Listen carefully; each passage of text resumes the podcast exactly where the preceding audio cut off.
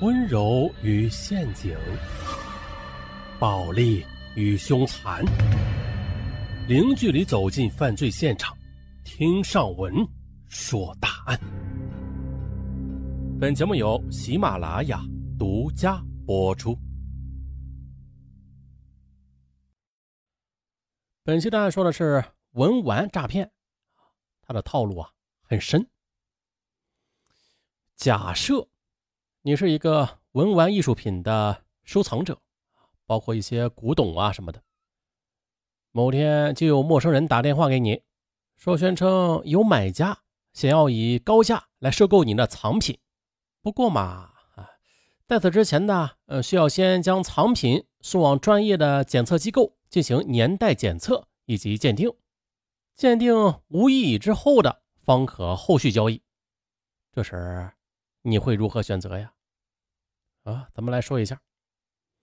说是某刊的记者从上海市静安区人民检察院了解到，从二零一五年的年底开始，犯罪嫌疑人殷某、陈某等人就经过预谋啊，在本市静安区成立以文玩艺术品买卖为主要业务的 RC 公司，并且事先商量由 WD 公司收取客户检验费用，再根据成本比例。返还给 RC 公司绝大部分的检验费。就这样，殷某、陈某等人又通过公司网页虚假宣传、招募业务经理等，啊，在网络上的各大论坛也是主动出击，寻找意欲出售文玩藏品的卖家，并且还对外宣称公司将高价收购各类个人藏品，或者为其寻找买家，以此来大肆的招揽客户。说白了，他们就是通过设置第三方检测的陷阱。表面上骗取客户的信任，但是暗地里却与 WD 公司负责人叶某共谋。啊，由 WD 公司出具所谓的藏品不到年代的检测结果，一方面是诱骗被害人支付高额的检测费，另一方面他们又以不符合收购要求回避收购义务。就这样，短短两年不到的时间里，他们就以此方式共骗取被害人检测费二百七十余万元。啊，不知各位听友听明白没有啊？那下面咱们再举几个例子。本案它的故事性不大，上文只是简明扼要的给大家把这样的骗局给说明白了，谨防大家上当受骗。好，那作为本案的承办人之一的朱海荣检察官，他跟记者是这样说的：家住上海的田先生是名光绪元宝币的持有者，他是在。二零一六年七月的田先生，他通过了网络注意到了 RC 公司所发布的信息，其中啊，RC 公司所宣称的可以把客户的藏品以高价进行交易的话，深深的打动了田先生。于是他就当即的根据网页上的联系方式找到了 RC 公司的业务员小陈。根据田先生事后的回忆说，小陈当时自称是 RC 公司的业务经理。在与田先生取得联系之后的，就要求后者先发几张光绪元宝币的照片过去。小陈就说了，从照片上看啊，能看到钱币的包浆，看样子像是真的，因此 RC 公司可以以高价收购。但是在此之前的，必须先看一下实物。于是啊，对自己藏品满怀信心的田先生，便带着这枚光绪元宝币。前往 RC 公司去赴约，看到田先生如约而至，小陈的语气也有所变化。他又跟田先生说了：“光凭这肉眼呐，还不能断定这枚钱币的真正价值。要想完成收购，那就必须通过第三方检测机构，就是 WD 公司的检测。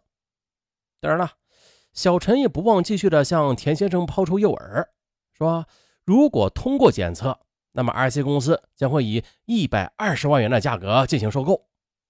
哇！信以为真的田先生当日的便与小陈在 RC 公司谈妥了检测费两万三千元，并且又签订了检测合同。随后的两人便来到了 WD 公司进行检测，可结果却让田先生意外：这枚光绪元宝币的检测结果为非官版制的流通币。那大家能听懂啥意思吧？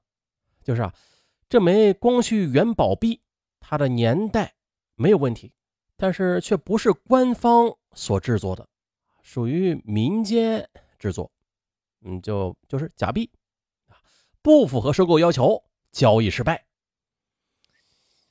本案中，殷某、陈某等人成立 RC 公司之后的，招聘了许多业务员。在网络上以各种办展览呐、包装等借口联系有出售文玩藏品意愿的买家啊，不是是卖家啊。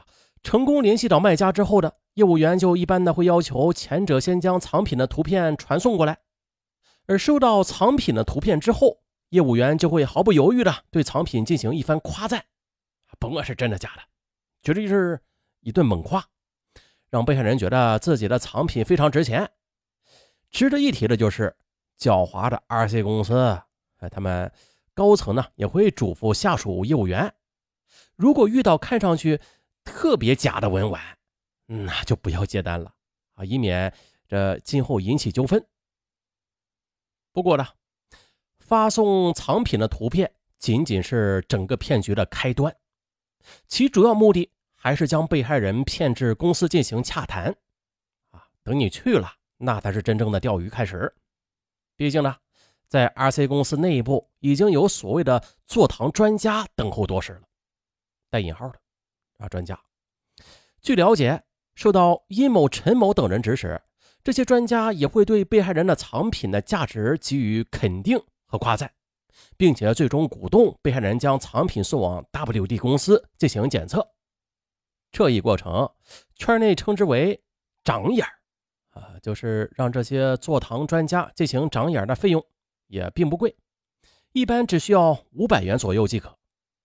不过这五百元的花费，也就意味着你已经慢慢的走进了骗子设下的圈套了。通常情况之下呢，RC 公司会向买家收取相关的费用，这是形式上分为三种，首先是展览费。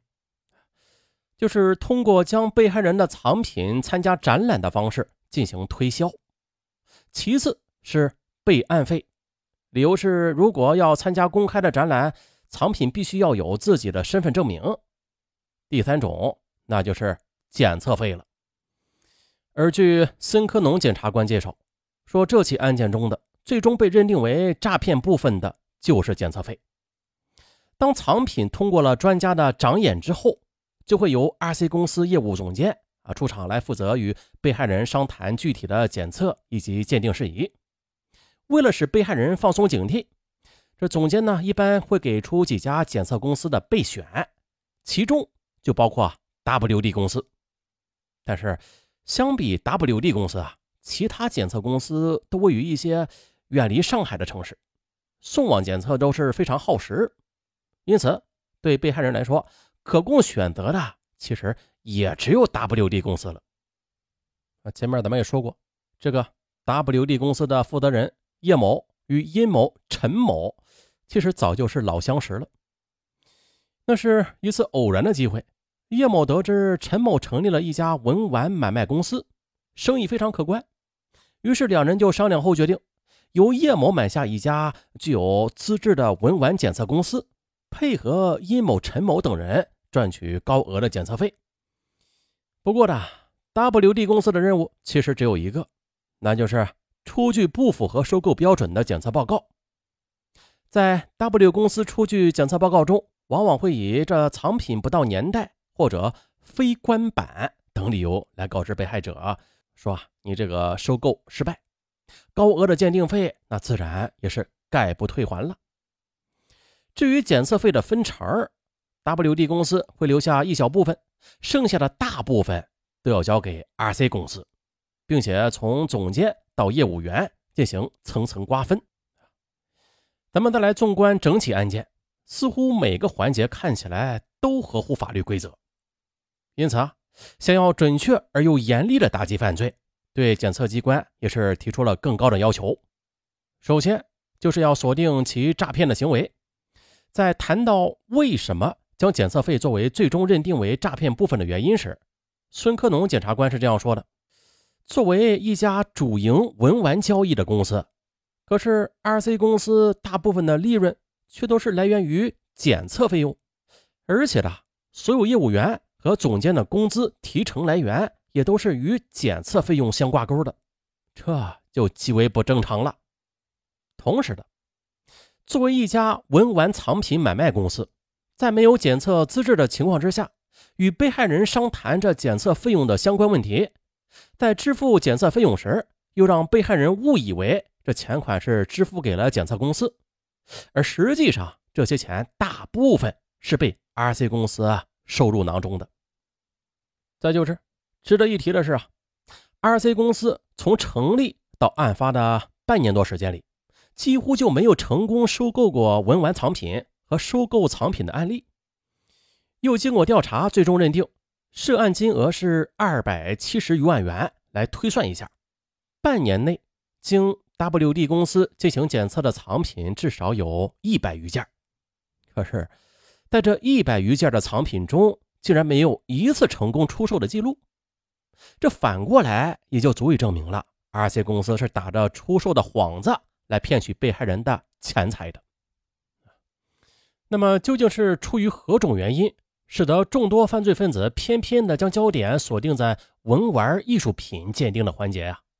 其实很简单呐，这文玩艺术品本身的价值存在的复杂性和不确定性，给了犯罪分子啊可乘之机。其次，目前的文玩艺术品流通市场。各项服务费收取并没有明确的标准，没有标准就有漏洞，其中就包括了所谓的检测费。据检察官介绍说，在殷某等人的这起案件中，犯罪嫌疑人与被害人在商谈检测费用之时，甚至连行规都顾不上，而是采取因人而异的办法。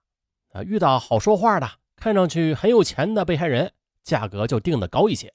反之，则可以相应的减少一些。哎，啊，这儿大家也得有所悟啊。这现实生活中啊，不要去炫富，咱们呢要炫穷，对，省钱。好了，这案子就到这儿。这个卷宗也没有说这个案件是怎么判决的啊，并且啊，现在这种现象在社会上还有，大家听后呢要都明白了，谨防上当。好，本案就到这儿，咱们下期再见。